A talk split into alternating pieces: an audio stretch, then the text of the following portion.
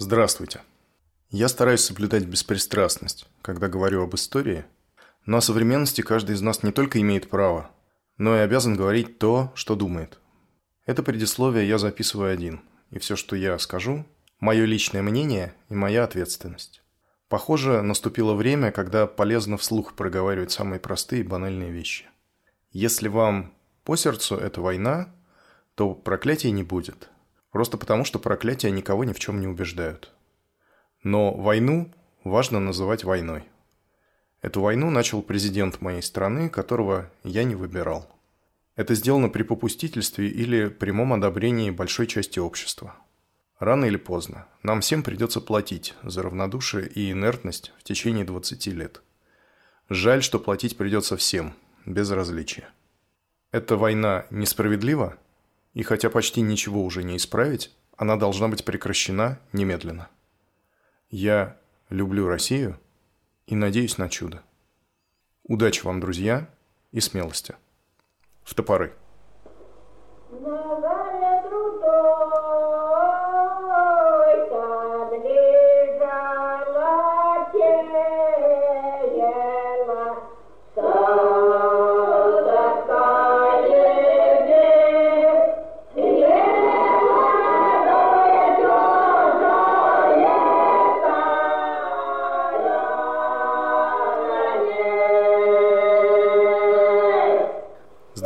с вами снова Общество анонимных любителей русской истории.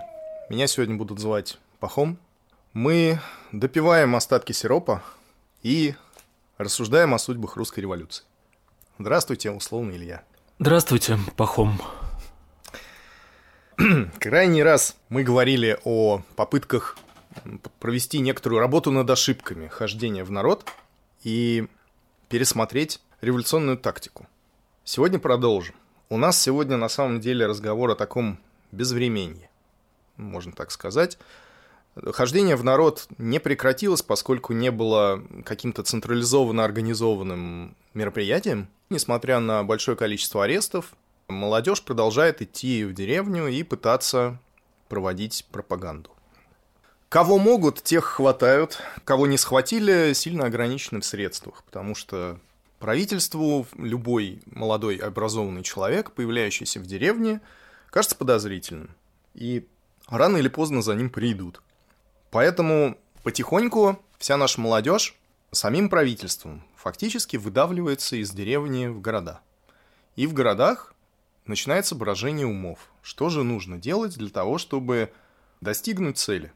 Время, о котором мы сейчас говорим, это примерно конец 1875 и 1876 год. В городах наши пропагандисты, вернувшиеся из деревни, встречаются и обсуждают свои планы. Причем центрами этих обсуждений становятся остатки бывших когда-то кружков, в том числе осколки чайковцев, которые еще остались на свободе. И в частности, в 1876 году в очередной раз из ссылки возвращается Марк Натансон, основатель общества чайковцев, которого уже не первый раз правительство преследует, ссылает, но далеко он не уезжает, возможно, с умыслом. Потому что, во-первых, ему, конечно, и предъявить особо нечего, хотя в России это ни в какие времена никого особенно не останавливало. Но может статься и так, что далеко он не уезжает, потому что его оставляют на разведение, так сказать. А кроме того, в конце 1875 года в Россию приезжает из Швейцарии Вера Фигнер. Это сестра одной из главных героинь нашей прошлой истории, Лидии Фигнер. И хотя сейчас она выглядит второстепенным персонажем, очень скоро она выйдет на передний план истории. Это именно та женщина, которая примет непосредственное участие в подготовке покушения на Александра II, своими руками будет снаряжать метательные снаряды накануне покушения – у нее впереди 20 лет одиночного заключения, и умрет она в более чем 90-летнем возрасте в Москве в 1942 году. Давайте еще раз, какие же у нас направления для того, чтобы поменять нашу тактику? Какие способы мы наметили для себя, чтобы... Избежать ошибок прошлого. Способы такие. Во-первых, нужно отказаться от проповеди социализма. Не нужно учить крестьян философии, они не воспринимают. Наши пропагандисты, которые в народе вот уже больше двух лет провели, постепенно вынуждены отказываться от своих иллюзий. Они уже понимают, что не нужно ждать мгновенного эффекта. Крестьяне рассказы про социализм не воспринимают. И потому второй момент, не нужно относиться к крестьянству как легко воспламеняемому материалу, как нас учил Бакунин еще совсем недавно. Не нужно ждать мгновенного восстания – и летучая пропаганда не работает. Нужно переходить к оседлой пропаганде. Не нужно догонять крестьянина, который уезжает от тебя на дровнях, и на бегу пропагандировать ему социалистические идеи. Это не работает. Кроме того, и этот путь мы уже чуть-чуть попробовали, это попытаться еще раз воспользоваться рабочими отходниками как посредниками между интеллигенцией и крестьянством. От этой идеи мы тоже не отказываемся, но надо заметить, что она работает не очень хорошо, потому что отходники на самом деле, хоть они и крестьяне, по сути своей, но возвращаться в деревню физически и что-то там кому-то рассказывать, даже если они сами готовы воспринять э, социалистические идеи, не горят желанием. И это многие в революционном движении отмечали уже тогда. И, наконец, последний пункт. Нам, как революционерам, противостоит огромная, хорошо организованная государственная машина. Для того, чтобы конкурировать с этой машиной сколько-нибудь эффективным способом, нам нужно выработать свою, централизованную иерархическую организацию, объединить усилия. Если раньше, когда мы говорили о революционном движении, у нас никогда не шла речь о единстве всех сил. Это всегда был набор кружков, Кружок — это фактически некое объединение друзей, которые лично знают друг друга и доверяют друг другу, каждому из э, членов кружка. Теперь перед нами встает задача создать единую организацию в масштабах по возможности всей страны, в которой уже просто в силу ее масштабов невозможно будет личное знакомство всех членов. И, соответственно, нужно выработать устав, некие общие правила, и договориться о том, что уровень посвящения разных участников организации тоже будет разным. Это поневоле возвращает нас к тому, чего мы так долго пытались избежать, чего мы так сильно боялись. Устав, программа и иерархическая структура централизованной организации. Это то, чего мы боялись в Нечаевщине. Но реальность неумолима нам придется выработать такую структуру. И в 1876 году в Петербурге между остатками общества чайковцев во главе с Натансоном, когда он возвращается в очередной раз из ссылки, и представителями Харьковского революционного кружка во главе с Валерианом Осинским происходят переговоры, в процессе которых формируется ядро нового общества. Еще рано говорить о какой-то замкнутой, уже сформировавшейся организации, она только вырабатывается. И в частности, Вера Фигнер, которая в курсе происходящего, к началу 1976 года еще чужда идеи выработки централизованной иерархической организации, она ей по-прежнему кажется неправильной. Хотя она продолжает участвовать в мероприятиях, которые организуются революционерами из разных кружков совместно. Они продолжают сотрудничать между собой. И что же это за мероприятие? Как я уже сказал, конец 75-го и 76-й год – это такое безвременье. Ничего значимого на самом деле не происходит. По деревням продолжают расхватывать последних пропагандистов. Тех, кого уже расхватали, еще ждут суда. Суд над ними, процесс 193, состоится только в конце 1877 года, и это будет громкое событие. И чуть раньше него состоится суд над участниками московской организации, Лидией Фигнер, Софьей Бардиной и другими. И это тоже будет заметное событие. Но пока в империи все тихо. Однако кое-что наши революционеры все-таки предпринимают. И предпринимают они следующее. Это для них до сей поры занятие достаточно нетипичное. Вот как мы сейчас представляем себе оппозицию, чем она должна заниматься? Ну вот Навальный обычно чем занимается? В чем состоит деятельность? Э, в создании партии, отделений. Ну, партии, в, отделения... В информировании. В Российской империи невозможно примерно так же, как у нас. Ну, У нас, у нас она хотя бы формально. Хорошо, за- занимался, когда можно Так, было. ну а вот, эм, собственно, то, что видит обыватель, что делает оппозиция? Митингуют. Правильно, митингует. Как мы могли заметить, наши народники до сих пор не пытались устроить ничего подобного. И вот оно настало. Это, безусловно, необычно для них, потому что ну, мы же помним, мы же даже политические требования отвергаем как таковые. Но в сложившихся обстоятельствах у нас начинает играть существенную роль реакция на действия правительства. Это чисто эмоционально даже задевает членов движения. И в начале марта 1876 года совместными усилиями оппозиционных, так скажем, сил в Петербурге организуется демонстрация. Ну, то есть как демонстрация? Организуется на самом деле похороны. Закона о митингах в империи нет, но интуитивно понятно, что они запрещены. Поэтому нужен повод, сколько-нибудь легальный. И поводом становится смерть студента Чернышова. Это один из многих пропагандистов, которые в заключении ждут своего процесса. Процесса о пропаганде в империи, будущего процесса 193. Вообще, в ожидании этого процесса в местах заключения умерло несколько десятков человек, и еще многие сошли с ума. Я уже об этом упоминал, чтобы просто был понятен масштаб происходящего. Выбор именно Чернышова можно считать случайным. Это просто повод. От чего, в принципе, умирали эти люди в местах заключения? Основных причин две, медицинских я имею в виду. Они умирали от туберкулеза, от чехотки, и от цинги. Потому что, ну, как ни трудно в это поверить, но, несмотря на то, что все это не столь уж давно происходило, мировая наука до сих пор не в курсе, от чего бывает цинга. И эта болезнь косит заключенных. Цинга от чего у нас бывает? От недостатка витамина С? Да. Ну, то есть достаточно было кормить э, Аскорбинками.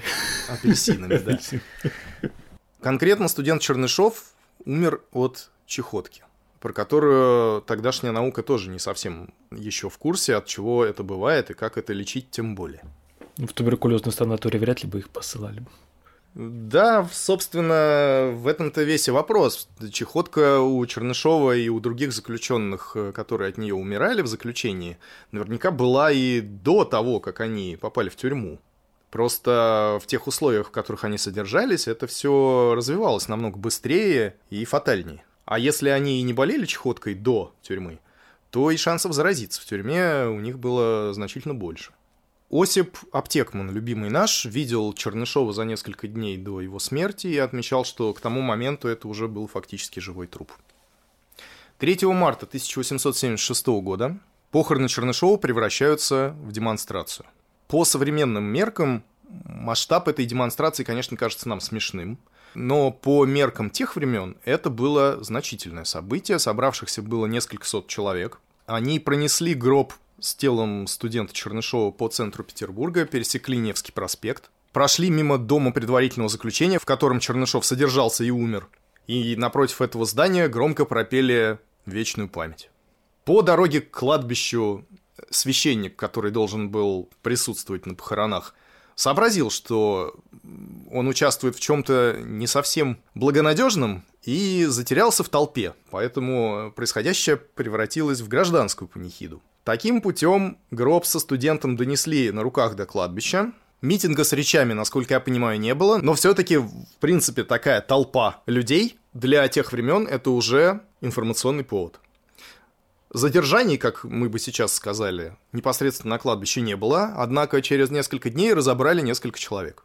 Я уже сказал, что в подготовке этой акции участвовали многие разные оппозиционные силы в Петербурге. Что же это за силы? Во-первых, нужно отметить, что, в принципе, революционное движение дрейфует в направлении бакунизма. Некоторые аксиомы, постулаты бакунизма приходится пересмотреть, в частности, представление о том, что народ представляет собой легко воспламенимый материал, в который достаточно бросить искру и произойдет восстание. Это не так, мы в этом убедились.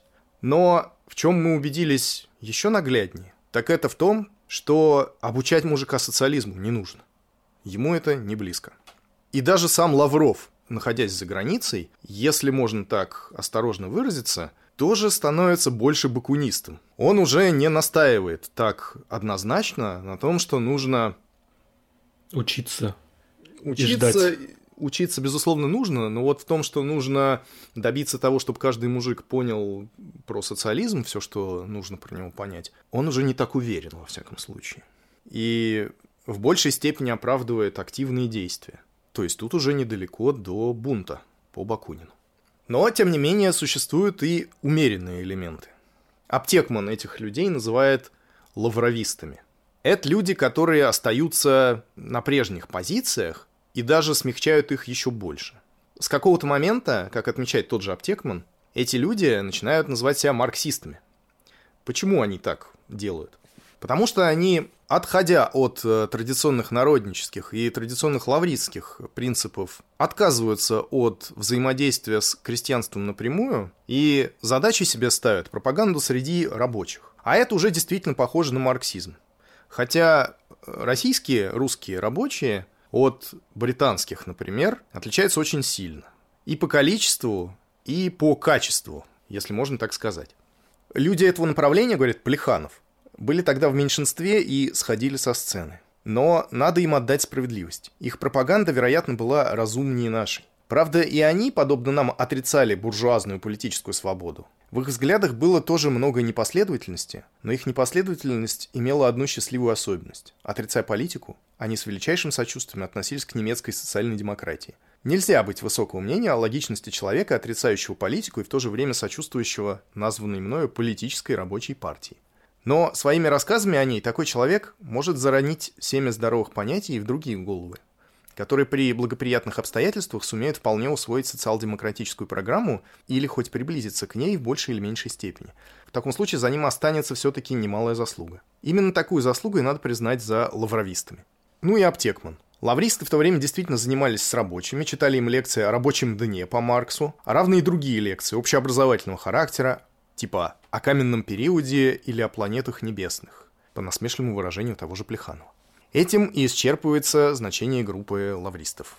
Однако на сходках, как при теоретической постановке вопросов, так и особенно при практическом их решении, лавристы то и дело становились на пороге вновь зарождающемуся революционному течению. Попытки их не удавались, конечно, но они очень характерны для лавристов, как отмирающей группы. Тут нужно, конечно, отметить, э, кто говорит про лавристов. Плеханов. Это первое появление Плеханова на нашей, так сказать, арене, и сейчас он народник. Однако в будущем, если кто не знает, Георгий Плеханов – это первый русский марксист, настоящий марксист, которого основатели РСДРП, Российской социал-демократической рабочей партии, и в частности Ленин, на начальном этапе своего пути будут считать своим учителем. Они будут ездить к нему в Швейцарию в эмиграцию. Этот человек войдет в состав руководящих структур этой партии. То есть, говоря о лавристах как о марксистах и не причисляя себя к ним, Плеханов знает, о чем говорит. И еще один нюанс. Марксисты, на самом деле, это принципиальные противники народничества. И в полемике между двумя этими революционными течениями позже отметятся и Плеханов, и сам Ленин. Это я говорю к тому, что считать непосредственными предшественниками большевиков революционеров 70-х годов, как это делают многие – и в том числе очень умные люди, все-таки неправильно. Ну а пока наши революционеры вырабатывают устав и программу революционной организации, события продолжаются своим чередом. И отвлекаясь от выработки программы и устава, нам приходится и текущей работой немножко заниматься. А текущая работа у нас состоит, например, в том, чтобы устроить побег к князю Кропоткину. Э, побег князя Кропоткина случился летом 1876 года. Об этом я думаю рассказать более подробно в отдельном выпуске про побеги. А сейчас просто отметим этот факт. Побег князя Кропоткина будет еще первым появлением на революционной арене такого знаменательного персонажа, как призовой рысак Варвар. Об этом мы непременно расскажем. А еще есть э, такой, если ты помнишь, выдающийся человек, как Ипполит Мышкин. Помнишь? Не помню. Это хозяин подпольной типографии, которая обслуживала агитационной литературой уходящих в народ. Типографию накрыли еще в 1873 году.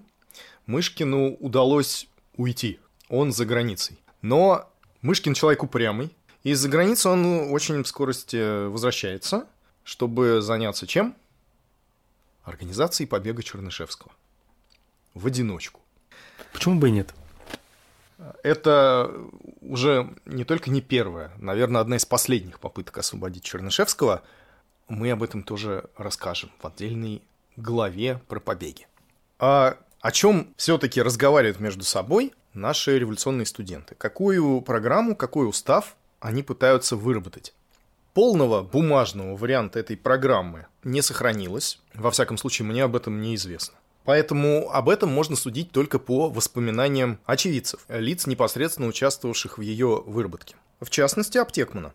Как говорит Аптекман, программа делилась на две части. Первая была часть теоретическая, в которой определялись ценностные какие-то установки, давались определения понятиям, которые должны объединять э, революционеров. За давностью лет Аптекман теоретическую часть программы не описывает, Зато вторую часть, которая была посвящена практической организационной деятельности, излагает довольно подробно. Деятельность такая проходила по нескольким направлениям. Первое – это организационная деятельность. Поскольку мы считаем, что раз в обществе существуют глубокие противоречия, и эти противоречия не удалены заблаговременно, то они должны неизбежно разрешиться революционным путем. А поскольку, если на арену революционной борьбы выступает неорганизованная масса, то исход ее, во-первых, непредсказуем, а во-вторых, в значительной части случаев такое выступление просто будет подавлено. Поэтому нам нужно организовать в народе заранее некое ядро, которое готово будет возглавить движение и организовать его, когда дело дойдет до дела. Аптекман называет это ядро боевой дружиной. Второе направление деятельности – это агитация. Под агитацией понимается следующее. Она может быть пассивная и активная. Активная – это стачки, бунты, ну и какие-то прямые выступления против установленных правил. А пассивная – это подача прошений, посылка ходаков, забастовки, отказ от платежа податей, что-то такое. Третье направление деятельности – это установление сношений с имеющимися уже в народе и неподконтрольными правительству организациями. Что это за организации? Уже с давних времен в оппозиционной среде существует убеждение, что высоким революционным потенциалом обладают раскольники то есть многочисленные сектанты и старообрядцы. Поскольку в Российской империи церковь не отделена от государства, Православная церковь – это официальная институция, а раскольников и старообрядцев развелось в империи уже достаточно много. Их централизованно преследуют. Логично предположить, что они могут захотеть сопротивляться. На деле, однако, оказывается так совсем не всегда. Четвертое направление деятельности – это пропаганда народнических революционных идей в среде общества, имеется в виду среди образованного общества. Это тоже важно. А еще интересно посмотреть на то, как устроена организация изнутри. Какую структуру мы планируем создать. Цель у нас декларируется следующая. Объединение и сплочение разрозненных революционных сил в прочное, согласованное во всех частях своих, единое целое. Центральное место общества занимает основной кружок, в руках которого находятся все корни и нити прочих революционных организаций. Существование основного кружка сохраняется в тайне. В члены основного кружка принимается всякий революционер-народник по рекомендации не менее троих членов основного кружка. И поступая в состав основного кружка, вновь принятый член этим самым берет на себя обязательство подчиняться всем его распоряжениям. Невольно вспоминается народная расправа Нечаева, однако здесь явным образом в уставе закреплена невозможность дезинформации членов. Да, на разных уровнях иерархии информированность может быть разной. Однако ни о каком заведомом обмане речи не идет.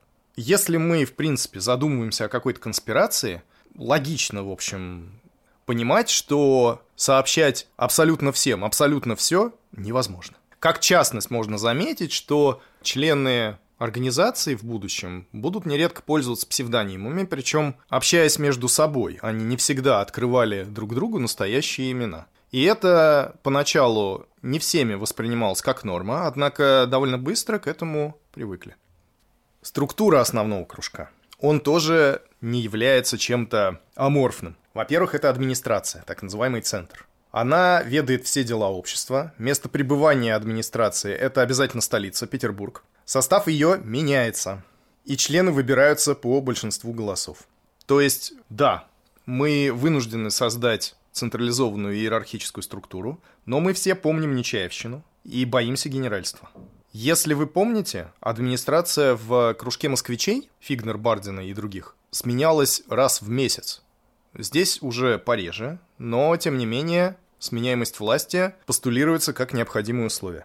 Кроме того, что администрация регулярно сменяется, в особых случаях, когда нужно принимать какие-то крупные решения, к принятию этих решений привлекаются все члены организации, которые в этот момент оказываются в столице, в Петербурге.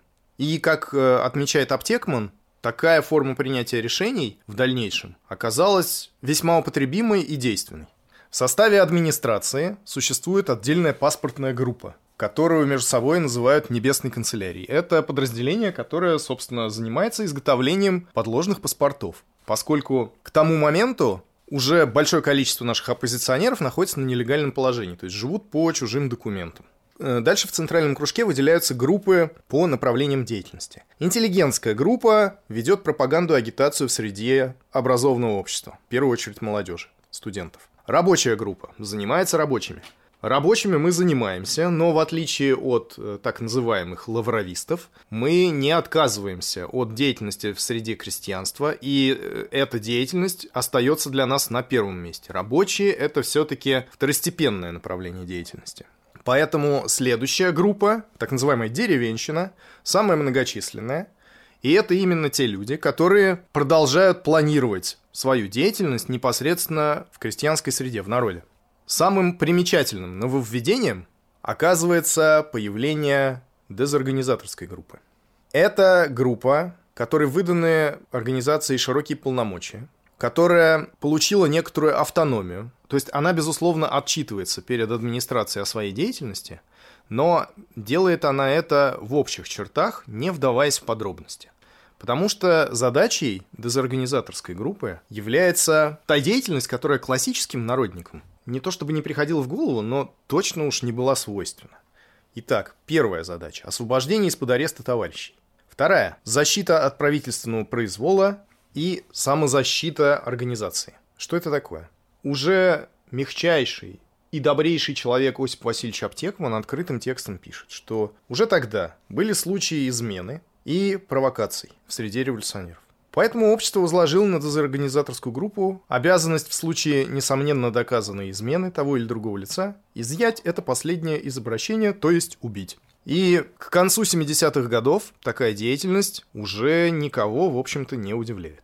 Надо заметить, что пока что в задачи дезорганизаторской группы не входит никакой терроризм, никакие покушения на правительственных чиновников, военных или полицейские чины. Мы пока только защищаемся от правительственных репрессий. Основной нашей деятельностью остается пропаганда в деревне. Пропаганда и организация. Ну и давайте просто списочно назовем, кто же у нас входит в центральный кружок. 1876 год. Членами-учредителями были следующие лица. Марк Андреевич Натансон. Ольга Александровна Шлейснер, это жена Натансона. Алексей Абалешев. Адриан Михайлов, Александр Михайлов, Дмитрий Лизагуб, Георгий Плеханов, он же Жорж, оратор, Валериан Осинский, Александр Квитковский, Осип Аптекман. И позже, в 77-78 году, в центральный кружок введены Вера Фигнер, Михаил Фроленко, Софья Перовская, Сергей Кравчинский, Дмитрий Клеменс, Лев Тихомиров и Николай Морозов. Всего членов основного кружка по состоянию на 1878 уже год Аптекман насчитывает 61 человека. А пока мы вырабатываем устав и программу, оппозиционные круги Петербурга, которым понравился прецедент, пытаются организовать еще одну демонстрацию. Они много говорят. Это должна быть демонстрация рабочих. Она вроде бы как должна состояться на площади перед Исаакиевским собором. В подготовке этой демонстрации участвуют все оппозиционные силы, включая и умеренных лавристов, по поводу которых более радикальные революционеры задаются вопросом, для чего вообще, в принципе, им это могло быть нужно. Однако в конечном итоге ничего так и не происходит. Революционерам не удается договориться ни между собой, ни с рабочими, которые, собственно, должны выйти на эту демонстрацию. И когда затея очевидным образом проваливается, идею перехватывает новое формирующееся общество. Те самые люди, которые заняты выработкой программы и организации. И у них получается немножко лучше. 6 декабря на площади перед Казанским собором собирается несколько сот человек. Это должна была быть рабочая демонстрация, и в ее подготовке большую роль играл в частности и Георгий Плеханов который практически профессионально занимался агитационной и пропагандистской деятельностью среди рабочих Петербурга. Однако по факту это все-таки в основном была демонстрация интеллигенции. Рабочих на ней было, как пишут очевидцы, не более 200 человек. Собственно, окружающие очевидцы во многом даже не поняли, что именно происходило. В толпе, собравшейся перед Казанским собором, появился Георгий Плеханов, которого подняли над толпой, и он произнес речь. Судя по всему, это был экспромт, потому что содержание этой речи найти мне не удалось нигде. А после этого... Все разошлись. После речи Плеханова над толпой было поднято красное знамя с надписью «Земля и воля». Собственно, этими словами в память об организации первой половины 60-х годов назвал себя то общество, о котором мы говорим. Полного и достоверного изложения речи Плеханова на Казанской площади не сохранилось, однако 11 марта 1877 года вятский губернатор докладывал министру внутренних дел, что один из жителей губернии – получил по почте в конверте с поддельным адресом отправителя, якобы лейпцигским, рукописную прокламацию, в которой речь Плеханова была пересказана следующим образом. «Друзья, мы только что отслужили молебен за здравие Николая Гавриловича Чернышевского и других мучеников за народное дело. Вам, собравшимся здесь работникам, давно пора знать, кто был Чернышевский. Это был писатель, сосланный в 1864 году на каторгу за то, что волю, данную царем-освободителем, он назвал обманом. «Не свободен тот народ», — говорил он, которому за дорогую цену дали пески до болота, невыгодные помещику. «Не свободен тот народ, который за эти болота отдает и царю, и барину больше, чем сам зарабатывает, у которого высекают розгами эти страшно тяжелые подати, у которого продают последнюю корову, лошадь, избу, у которого забирают лучших работников в солдатскую службу». Нельзя назвать вольным и работника, который как вол работает на хозяина, отдает ему все свои силы, здоровье, свой ум, свою плоть и кровь, и от него получает сырой и холодный угол за несколько грошей. За эту святую истину наш даровитейший писатель сослан на каторгу и мучится в ней до сих пор. Таких людей не один Чернышевский. Их было и есть много. Декабристы, петрошевцы, каракозовцы, нечаевцы, долгушинцы и все наши мученики последних лет. Они стояли и стоят за то же народное дело – я говорю «народное», потому что оно начато было самим народом, при помощи Разина, Пугачева, Антона Петрова. Всем одна участь – казнь, каторга, тюрьма. Но чем больше они выстрадали, тем больше им славы. Да здравствуют мученики за народное дело. Друзья, мы собрались, чтобы заявить здесь, перед всем Петербургом, перед всей Россией нашу полную солидарность с этими людьми. Наше знамя, их знамя. На нем написано «Земля и воля крестьянину и работнику». Вот оно – да здравствует земля и воля. Знамя было поднято над площадью не на древке. Его держал в руках 16-летний рабочий фабрики Торнтона по фамилии Потапов. Он держал его в руках, а товарищи подбрасывали самого Потапова вверх, чтобы всем собравшимся было видно поднятое знамя. А вот что пишет Вера Фигнер о том, что случилось на площади после поднятия знамени. После речи Плеханова, когда поднятый над толпой молодой рабочий Яков Потапов развернул красное знамя с девизом нового общества «Земля и воля», городовые подняли свист, и демонстранты поспешили рассыпаться. Я с сестрой Евгенией и Яковом Потаповым, которого мы пригласили обедать, пошли по Невскому. Мы были все трое так неопытны, что и не подумали об опасности для Потапова, которого легко могли проследить благодаря его нагольному полушубку. Так оно и вышло. У Большой Садовой два шпиона, вероятно, давно шедшие за нами, внезапно набросились на Потапова и схватили его за руки. Они так занялись им, что не обратили никакого внимания на нас. Мы взяли извозчика и уехали. Но в обвинительном акте было сказано, что Потапов шел под прикрытием двух барышень в серых шапочках. Эти серые шапочки были я и Евгения. И еще одно свидетельство о казанской демонстрации. Оно принадлежит Анатолию Федоровичу Кони. Анатолий Федорович – это очень известный адвокат и высокий чин в Министерстве юстиции. Очень скоро он станет одним из главных действующих лиц нашей истории, и нам придется еще раз прибегнуть к его свидетельствам. А пока о казанской демонстрации. Демонстрация 6 декабря 1876 года, совершенно беспочвенная, вызвала со стороны общества весьма равнодушное к себе отношение. Извозчики и приказчики из лавок бросались помогать полиции и бить кнутами и кулаками господ и девок в пледах. Один наблюдатель уличной жизни рассказывал Боровиковскому про купца, который говорил «Вышли мы с женой и детей погулять на Невский. Видим у Казанского собора драка. Я поставил жену и дитё к Милютиным лавкам, засучил рукава, влез в толпу, и жаль только двоим и успел порядком дать по шее. Торопиться надо было к жене и дите, они ведь одни остались. Да кого же и за что вы ударили? Да кто их знает кого? А только как же, помилуйте, вдруг вижу, бьют, не стоять же сложа руки. Ну, дал раза два кому не наесть, потешил себя и к супруге. Но в истории русских политических процессов демонстрация эта играет важную роль. С нее начался ряд процессов, обращавших на себя особое внимание и окрасивших собой несколько лет внутренней жизни общества. Громадный процесс по Жихаревскому делу, имеется в виду будущий процесс 193 о пропаганде в империи, еще только подготовлялся. А процессы о пропаганде велись неслышно, без всякого судебного спектакля, в особом присутствии Сената. Это были отдельные и не связанные между собой дела о чтении и распространении вредных книг вроде сказки о четырех братьях, сказки о копейке или истории французского крестьянина. В них революционная партия преследовалась за развитие и распространение своего образа мыслей. В деле же о преступлении 6 декабря впервые выступал на сцену ее образ действий.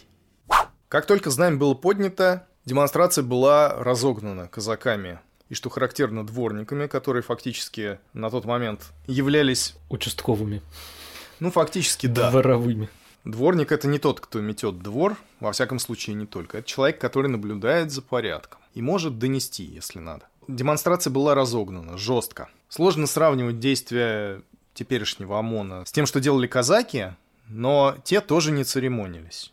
Были травмы. И, в принципе, учитывая то, что это была в основном демонстрация интеллигенции, подобное отношение к себе эти люди воспринимали как нечто из ряда вон выходящее. Как-то не смешно, но для тех времен применение силы казаками в отношении демонстрантов, несмотря на то, что митинги в принципе невозможны в Российской империи, было прецедентом просто кричащим. И общество восприняло его именно так.